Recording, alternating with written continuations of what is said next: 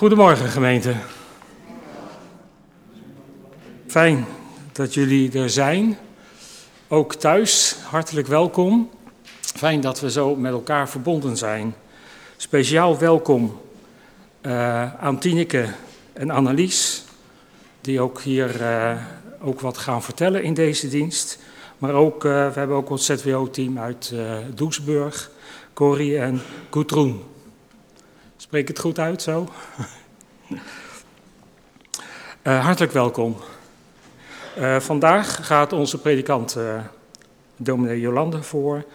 En organist, zie ik, is Ben Harmsen. Het is altijd spannend of hij daar zit of daar, maar geweldig.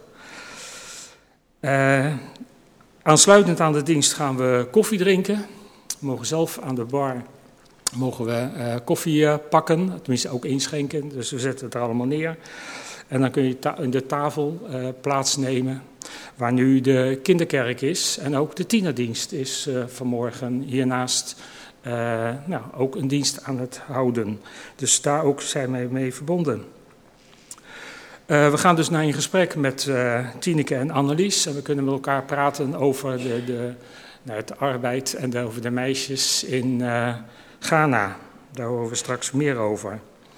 Daarna is een gemeenteberaad. Voor degenen die van de week en volgende week niet uh, konden, is het mogelijk om ook na deze dienst uh, gemeenteberaad te houden. Dat waren de mededelingen en ik vraag u een moment stilte voor de ontmoeting met God.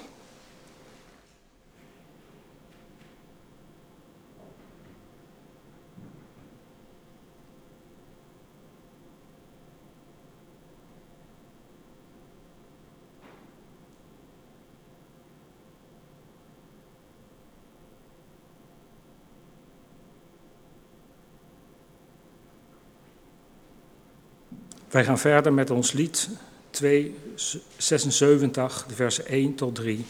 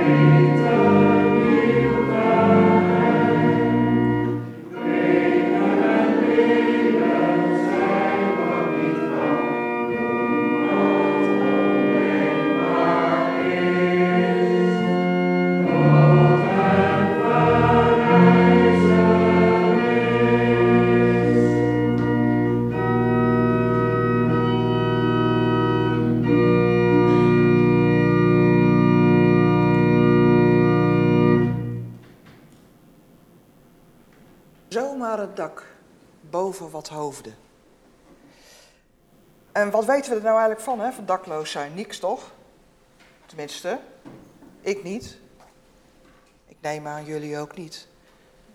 Die straatmeisjes in Ghana weten dat wel. En dan mogen we hier ook nog eens onder dak zijn bij God. En dan zijn we veilig en beschermd. Niet alleen onder Gods vleugels, maar ook bij elkaar, schuilend, warm. En laten we dan vandaag ook de straatmeisjes in Ghana mee laten delen in dat onderdak zijn. Een beetje helpen hen thuis te komen. Want dat kunnen we vandaag.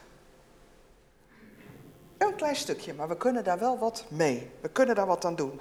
En misschien de komende tijd ook weer eens denken aan de vluchtelingen op Lesbos die winterjassen nodig hebben. Heb je een winterjas over? Breng ze. Vrede voor u en jou dichtbij en ver weg. Van God onze Vader, door zijn Zoon, Jezus Christus, verbonden in Gods Heilige Geest. Amen. Wij gaan met elkaar bidden om ontferming en dan nodig ik Mieke en Erna vooruit die met ons zullen bidden.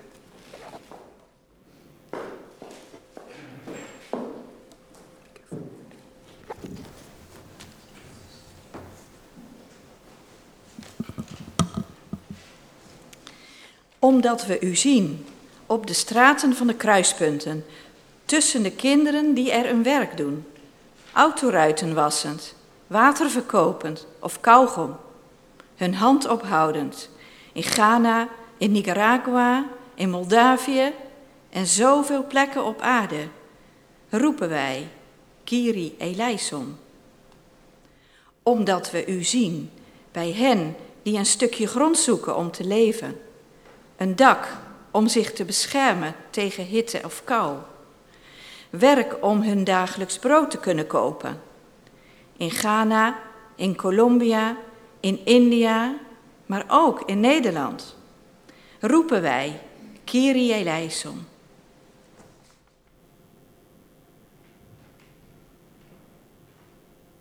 Omdat we u zien tussen de vrouwen op weg naar hun werk of naar de waterput.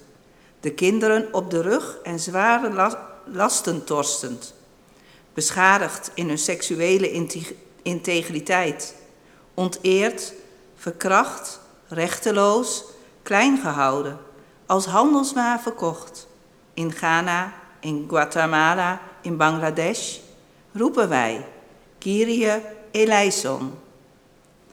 Omdat we u zien, te midden van de haat en het geweld, te midden van onderdrukking en zinloze vernietiging, te midden van politieke monddoodgemaakten, sociaal uitgesloten vanwege godsdienst, huidskleur of geaardheid. In Latijns-Amerika, in Europa, in Afrika, in Noord-Amerika, in Australië, in Azië. Roepen wij, Kyrie eleison. We luisteren uh, nu naar een Ghanese danklied, Thank You God. En daarna zingen we lied 551 uit Hemelhoog, Dank u wel voor de sterren en de maan.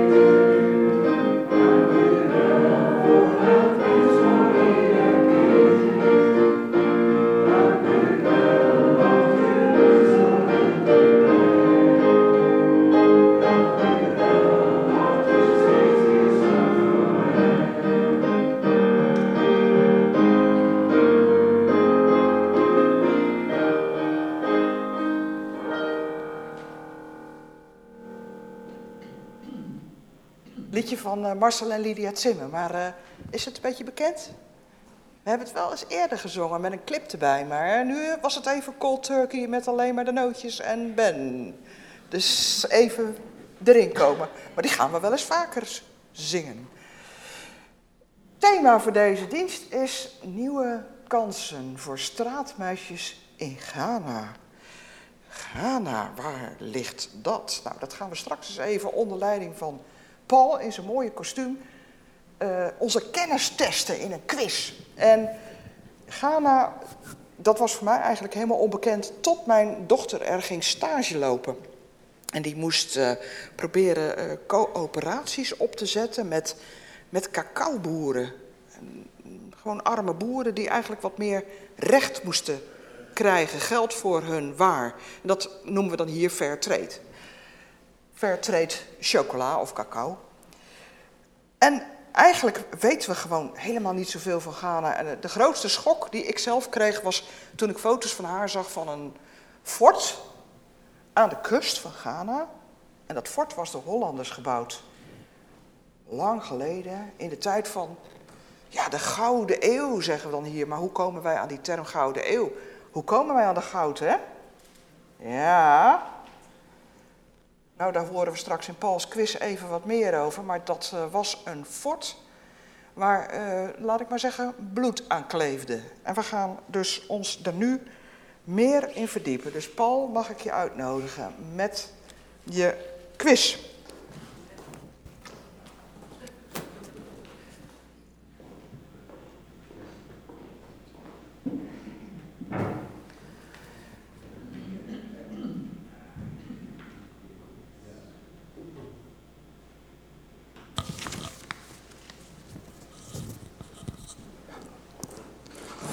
Nou, ik ben benieuwd of dit handig is. Als ik dus nou met drie dingen in mijn handen sta. Maar ik wil toch wel eventjes hier staan. Ja, Ghana. Uh, vanmorgen zei ik tegen mijn vrouw van, uh, we gaan naar de kerk. Want dat was even zo van, in deze kleren denk ik ook van, uh, ja, we gebruiken het woord gaan naar op een andere manier. Maar Ghana, dat is, moet ik even kijken, een land, waar ligt Ghana? Heb je enig, enig idee waar Ghana ligt? We hebben het al een paar keer over gehad. We zijn er geweest. We hebben alle werelddelen hebben we net in het gebed al genoemd. Maar ligt het in Zuid-Amerika, in Azië of in Afrika? Kan iemand dat zeggen? In? Afrika. Ja? Ja, dat, dat klopt. En, maar tussen welke landen ligt dat? Waar ligt het ergens? Is dat boven? Is dat onder? Tussen welke landen? Ligt dat? Kan iemand een land noemen? Burkina Faso wordt genoemd. Ja? Togo, ja? Nigeria. Bijna. Nigeria ligt uh, een paar honderd kilometer oostelijker. Ivoorkust, ja, Côte d'Ivoire. Dat klopt, ja. Het bijzondere is dat uh, uh, ja, Ghana, die, uh, ik ben hier in, uh, in kleren. En even van alles in de omgeving, Burkina Faso. Daar hebben we een kleed van gekregen. Van, die heeft Arnie ook toen meegenomen. Hè? Van Chefna heeft hij gekregen, die is daar, ja, uit Burkina Faso. En een paar jaar geleden hebben we hier een predikant ook gehad uit Burkina Faso. Uh, zelf ben ik in Togo geweest, dat ligt dus uh, iets oostelijker. En uh, Côte d'Ivoire, dat ligt aan de, aan de westkant van Ghana. De kaart, die kan ik zelf laten zien. Daar is het land. Het is ongeveer ja, 500 kilometer, 400 kilometer, 400 kilometer breed en 800 kilometer hoog. Dus het zijn behoorlijke afstanden. En je hebt er ook, dus ook middengebergten. En dus je zag net ook wat sneeuw en wat bruggen en uh, er zijn wat havensteden. Dat is uh, Ghana.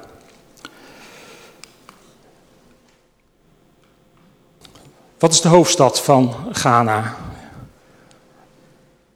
Enig idee iemand? Accra, ja, dat klopt ja, Accra. En um, dat is dan De vol- Wat is de hoofdbron van inkomsten van Ghana? Net heeft Jolande al een sneak preview eh, laten horen. Wat is de hoofdinkomsten? Cacao, ja. Dat is eh, een heel grote bron van inkomsten. En enorm veel, eh, dit zijn de cacaobonen. Die groeien aan de boom. En die worden dan geplukt en daar wordt dan de cacao uitgehaald. En de Europeanen maken daar eh, chocola van. En ondertussen over de hele wereld, maar in wezen zijn eh, Nederlanders daarmee begonnen. Ze kenden dat overigens niet, dus ze haalden wel die cacao uit de bomen, maar ze wisten niet dat je daar chocola en allerlei gerechten van kon maken. Dat hebben ze pas honderden jaren later eh, hebben ze dat geproefd, toen er meer handel kwam. Ehm, hoeveel mensen leven onder de armoedegrens in Ghana? Misschien moet je eerst dan weten hoeveel mensen wonen er eigenlijk in Ghana. Enig idee? is eh 30 miljoen, ongeveer 30 miljoen mensen wonen daar. En een derde gedeelte, dus 10 miljoen mensen, leven onder de absolute armoedegrens. Dus dat is enorm veel. En hoeveel kinderen leven in Accra op straat? Die is wel eh, een getal. Een getal. Hoeveel? 20.000. Op straat allemaal? Zie? Ja. het zijn er 25.000 die leven op straat. Die hebben dus geen woning, geen dak boven hun hoofd. Ook niet tijdelijk. En hoe is Ghana vanuit de geschiedenisboekjes bekend? En wat was toen het belangrijkste exportproduct van Ghana? Waar is die uit bekend? Ook Jolanda heeft net al iets erover gezegd. Slavenhandel, ja. Ja, dat is eigenlijk de, het, het meest bekende van, uh, van helaas van Ghana, ook van heel West-Afrika. Het is zo dat in 1471 werd uh, Ghana ontdekt door de Portugezen. En die, uh, die hadden daar een vestiging en handel en dergelijke. Die deden toen niet aan slavernij, dat was niet ter sprake. En uh, het was een mooie tussenstop om weer verder te gaan naar het zuiden. En in 1598 daar kwamen de Nederlanders en die mochten daar een handelspost openen. En die handelspost die, uh, die, heeft daar, die is daar geweest tot 1872. En uh, Nederlanders begonnen ook niet met, uh, met slavenhandel, maar die waren voornamelijk uit op het goud. Dus er werd echt ook de goudkust genoemd. Dat hele gedeelte daar uh, is Côte d'Ivoire en, en Ghana. Dat was echt de goudkust. En de, in 1650, dus ongeveer 50 jaar later, toen kwamen ze erachter van... hé, hey, het is best wel handig om een aantal bevolkingsgroepen die, waar, ze, uh, waar mensen onderlinge ruzie mee hadden, om die uh, ja, gewoon te verkopen, want ze kregen er geld voor. En toen was in ongeveer 1650 is de slavenhandel ontstaan. In 1872 zijn de Engelsen, die hebben eigenlijk alles overgenomen van de, van de Nederlanders. En dat is dus de, tot 1960. Dus die zijn daar echt uh, ja, ongeveer 100 jaar daar geweest. Maar die hebben wel daar ook de taal doorgevoerd, de scholen opgericht en ook veel gebouwd. En daardoor uh, is dat een behoorlijke invloed van de Engelsen. En wordt het ook daar de Gold Coast genoemd in het Engels.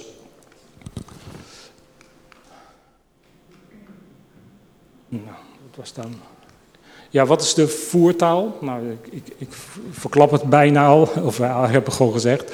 Het is, uh, dus Engels is daar de, de, voertaal geworden en nog steeds. En dat is wel bijzonder, want in de beide Côte d'Ivoire is het Frans. In Togo en Benin is het uh, ook Frans. En dit is echt Engels. En dat, nou, de Engelsen hebben daar veel goed gedaan, maar ook ja, veel, veel gekoloniseerd. Ja, dat is. Uh... Nou, ik, ik, moet zeggen, jullie hebben het allemaal goed gedaan. Dus uh, jullie mogen straks allemaal uh, koffie drinken en mooie dingen uit Ghana kopen en bekijken. Dus hartelijk dank voor, voor jullie deelname. Het is bijzonder, Paul, dat jij zegt steeds Côte d'Ivoire. Maar bij mij komt dan boven Goudkust Côte d'Or. Codor. En laat dat nou chocola zijn. Ja, geweldig. Ja. Dat is ja. ook wel apart, hè? Ja, komt allemaal, eh, komt allemaal weer terug, hè? Ja. Nou, ik was dus flitsende quizmaster, hè? Ja, dat was je zeker in je pakkie. ja, maar we hebben dus wel even meteen op deze manier wat... eh, zijn we in Ghana geland. En eh, we zoeken naar licht in deze tijd van toenemend donker. Natuurlijk in ons eigen land. En, eh, ja, straks moet die klok weer verzet. Nou, ik zie er nu al tegenop. Maar dit lied is toch ook een prachtig lied waarin we zoeken naar licht voor onze ja, verre buren, zou ik maar zeggen, ook in Ghana. Dus laten we dit lied zingen met in gedachten de mensen in Ghana.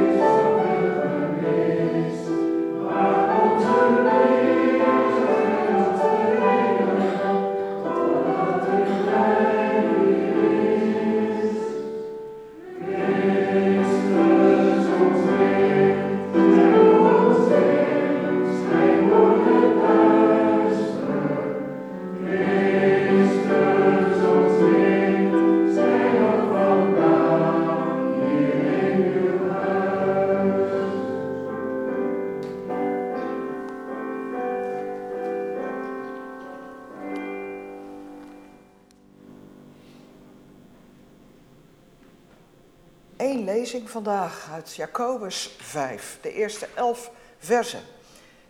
En daar schrijft Jacobus, en nu iets voor u, rijken. Weeklaag en jammer over de rampspoed die over je komt. Je rijkdom is verrot en je kleding door de mot aangevreten. Je goud en zilver is verroest en die roest zal tegen je getuigen. En als een vuur je lichaam verteren. Je hebt je schatkamers gevuld, hoewel je tijd ten einde loopt. Hoor de klacht van het loon dat je je arbeiders die je velden maaiden hebt onthouden. Het geroep van de maaiers is tot de Heer van de hemelse machten doorgedrongen. Je hebt op aarde in weelde gebaat, losbandig geleefd. Je hebt jezelf vet gemest voor de slagtijd. Je hebt de rechtvaardige veroordeeld en vermoord.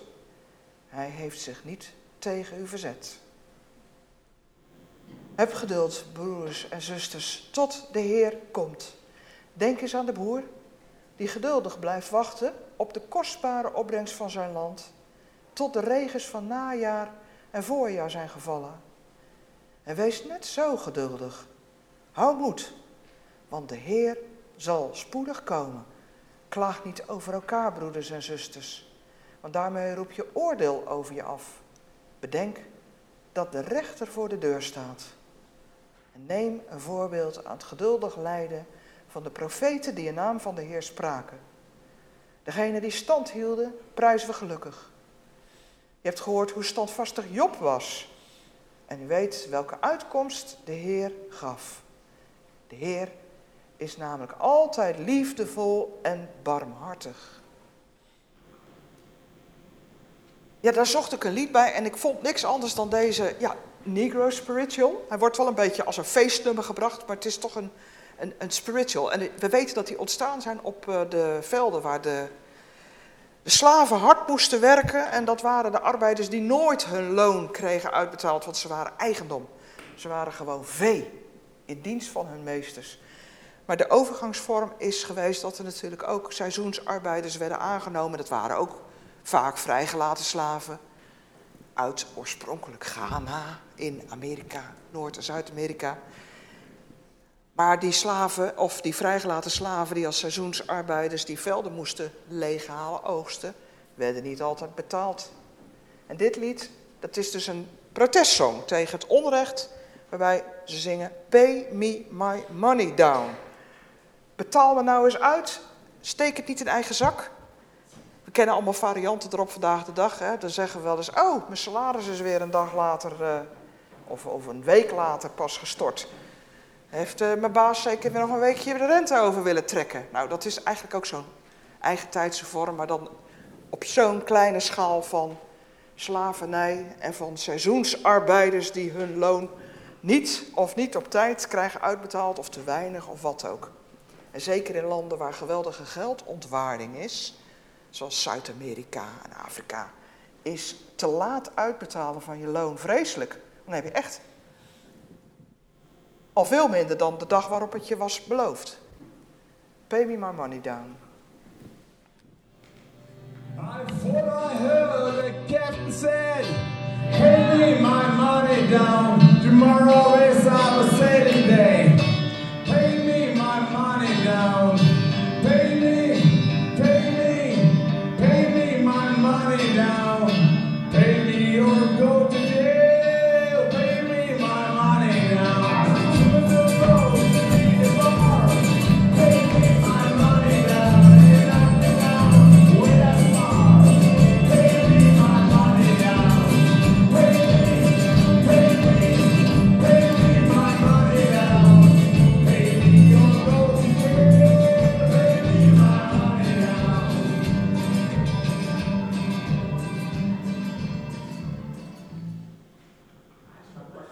maar het is, het is dus een Negro spiritual die langzamerhand een beetje naar feestnummer hè, omgevormd is in de loop van de traditie.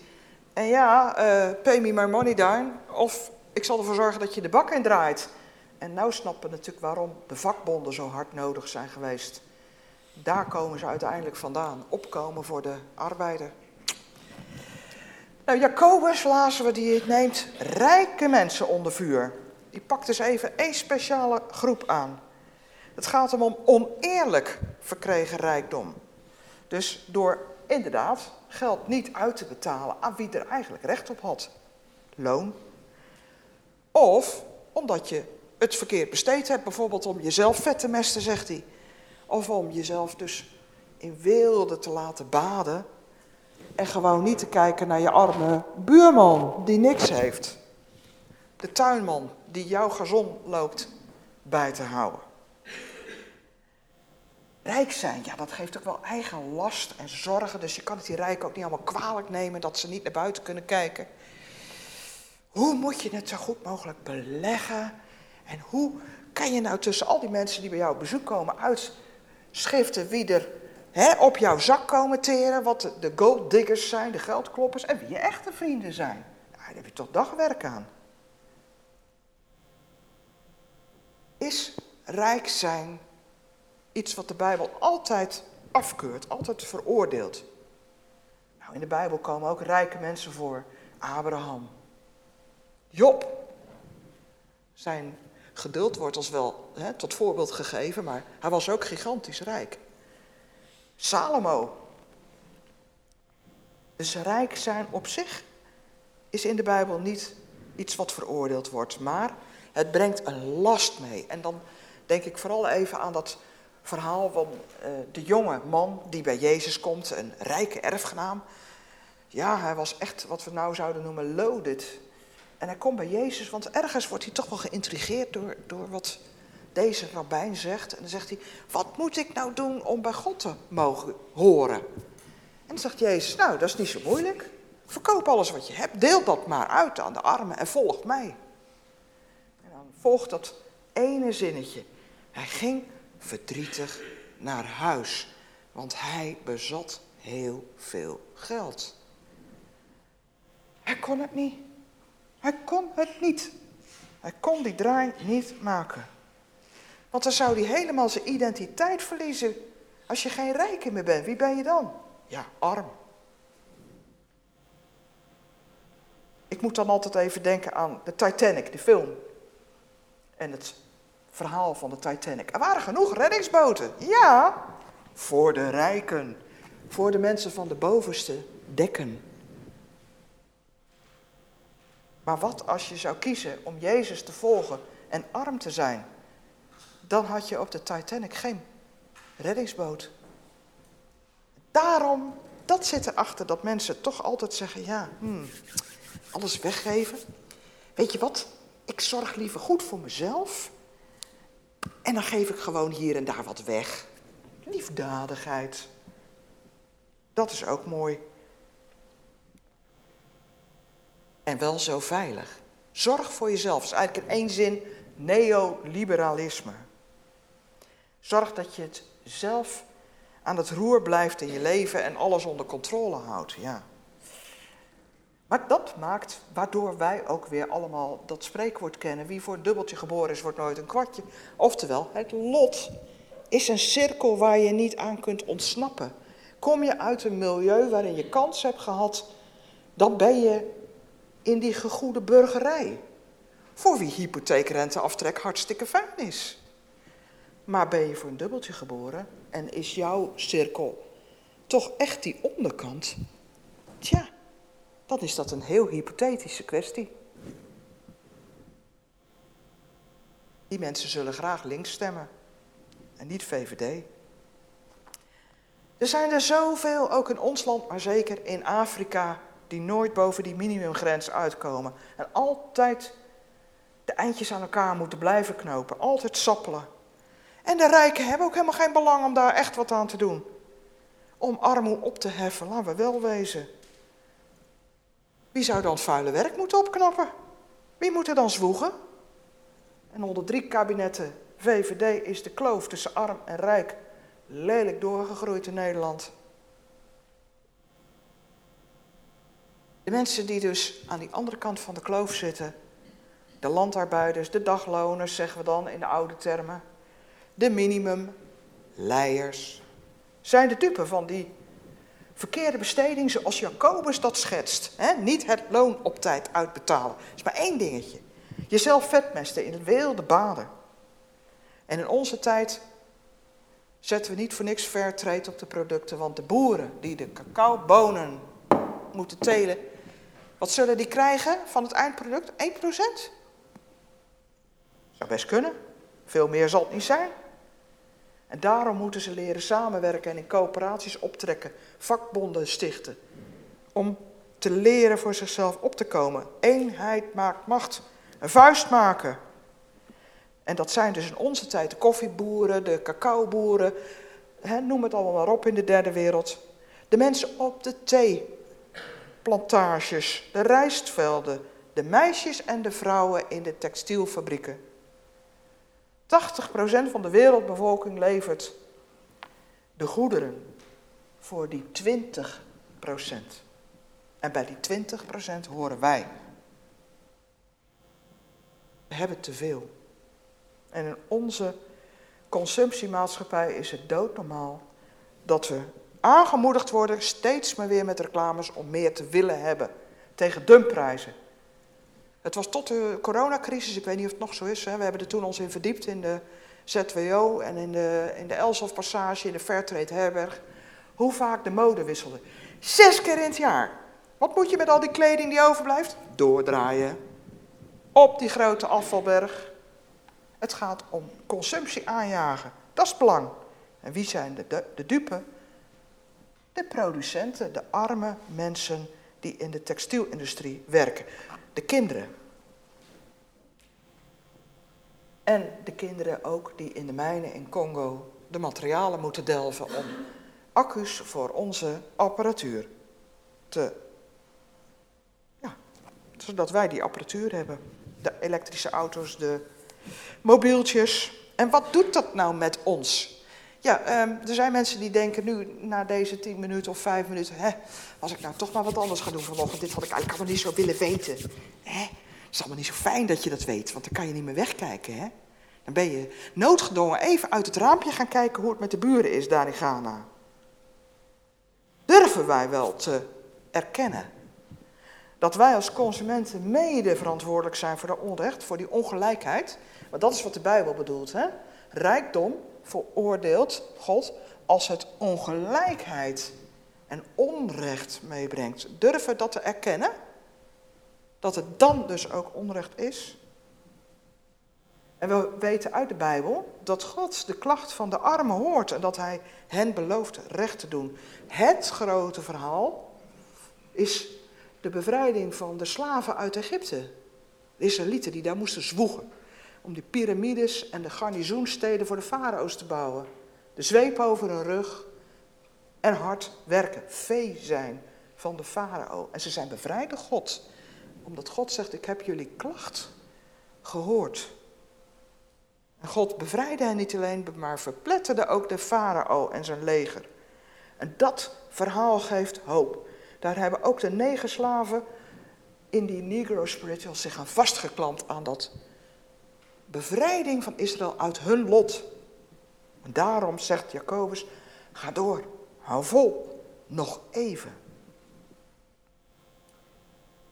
En wij laten ons in onze, ja, dit deel van de wereld waar we dus die, met die, met, hè, die 20% van de eerste wereld, die dit 80% eigenlijk opconsumeren. Ja, dan zeggen we, we zitten nu helemaal vast in dit systeem. Het, het, dat verlamt ons. Maar hoe komen we daaruit? Dat kan ik toch niet in mijn eentje?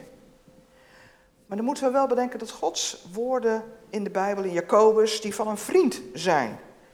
Een schuldgevoel is misschien niet de beste motivatie om bijvoorbeeld vandaag iets te geven. Of om te zeggen, ik ga een andere weg inslaan, ik koop voortaan fair trade. Maar denk, God is een goede vriend. En als hij door Jacobus ons zegt dat het roer om moet, of als Jezus dat advies geeft aan die rijke jonge man, verkoop alles wat je hebt en geef het aan de armen, dan is dat kritiek die opbouwend bedoeld is. Daar kun je namelijk wat mee. Het is niet kritiek die onuitvoerbaar is. Het is niet om je in de grond te stampen. Het is om je tot je recht te laten komen, namelijk dat als je bevoorrecht bent in dit leven, dat is bedoeld om het te delen met anderen. Luister dus naar je goede vriend, naar God. En ook Jezus stelt ons vaker de vraag: geven we nou ons hart aan God of aan de mammon, de geldgod? God wil ons daaruit bevrijden, uit die macht, van die consumptiemaatschappij, dat die ijzeren machinerie van zes keer per jaar van mode moeten wisselen. Daardoor kunnen wij ons actief inzetten om het goede te doen, als we uit die machinerie bevrijd zijn. Dus koop dus die Fairtrade producten en stel de kritische vraag als je kleren koopt, waar is dat gemaakt? is dat wel fairtrade gebeurd? Geef geld aan goede doelen. Ja, adopteer maar zo'n kind in de derde wereld. En laat je niet ontmoedigen dat die problemen te groot lijken voor één persoon. Want ieder apart kunnen we natuurlijk zeggen: ja, hm, wat moet ik nou doen? Wat kan ik? Hè? Zoveel miljoen, miljarden bewoners op deze wereld en ik ben er maar één van. Druppel op de gloeiende plaat. Maar dat is een mooi spreekwoord. Eén mens kan geen pad banen door de woestenij. Maar waar honderden en duizenden mensen diezelfde weg volgen, ontstaat een pad. Dat kunnen we. Doe dus wat er in je vermogen ligt. En God zal je zegenen. Hou vol. Houd moed. Nog even.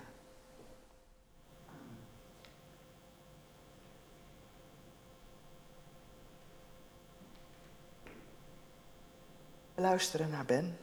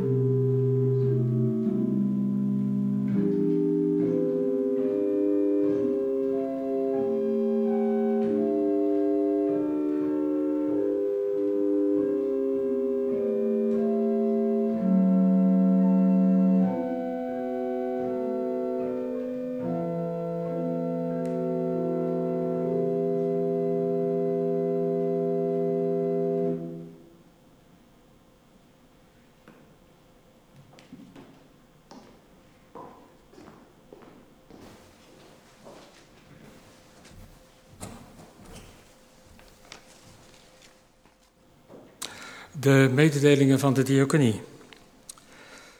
De eerste collecte is voor het Ghana-project. Die wordt straks toegelicht door eh, Tineke en Annelies. De tweede collecte is voor het algemeen kerkenwerk. En u kunt uw gaven geven in de, uh, in de mandjes, in de hal en achter in de kerk ligt de eerste en tweede collecte. U kunt het ook geven via de gift Via de app is dat of via de bankrekening die in de kerkmail staan. De bloemen van vandaag die gaan ter bemoediging naar Aad de Haas in de Hunnesgansallee. Dus dat beetje, beter in camerabeeld. En uh, dus uh, geef met uw hart. Is er iemand die, uh, die de bloemen aan Aad zou willen geven vandaag?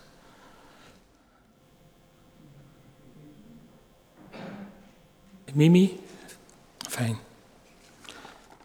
Uh, wij, uh, nee, nu komt, uh, even kijken, Annelies en... Nee, eerst gaan we zingen. We gaan zingen, ja. We gaan zingen 9, 12 en daarna komen Tineke en Annelies. Zo is het.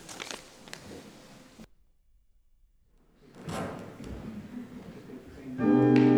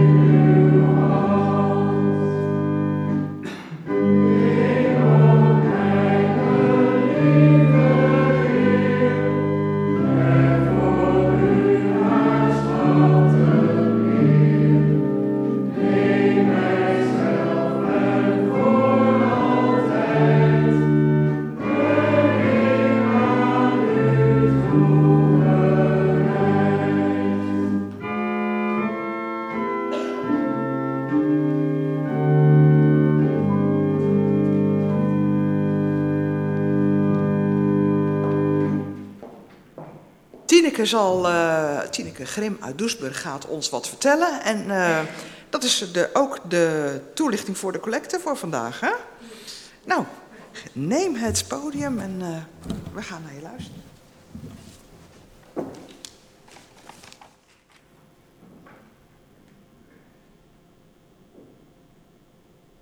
Aquaba. Aquaba is welkom in het Ashanti Twi. Dat is de meest gesproken taal in Ghana na het Engels. Welkom.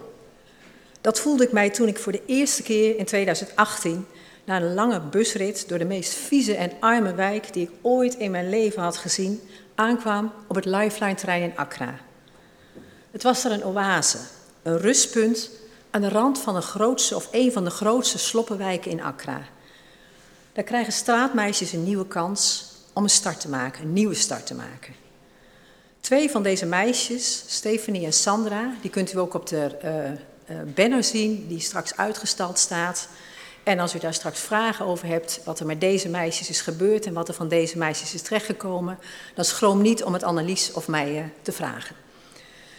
ik heb de schrijnende verhalen van deze meisjes gehoord. Ze zijn misbruikt in hun jonge leven, beschadigd en hebben al heel veel ellende meegemaakt. Maar ze hebben enorme kracht en power om iets van hun leven te maken. En wat zijn ze ontzettend blij om daar uit de misère te kunnen komen. En wat het mooie is, ze hebben eigenlijk net zulke wensen en dromen als onze meisjes. Alleen de vanzelfsprekendheid van studeren en een vak leren, dat is het daar niet. Het is een overlevingsmaatschappij. De tijd die ik doorbracht in Accra, die heeft een uh, hele grote impact op mij gehad.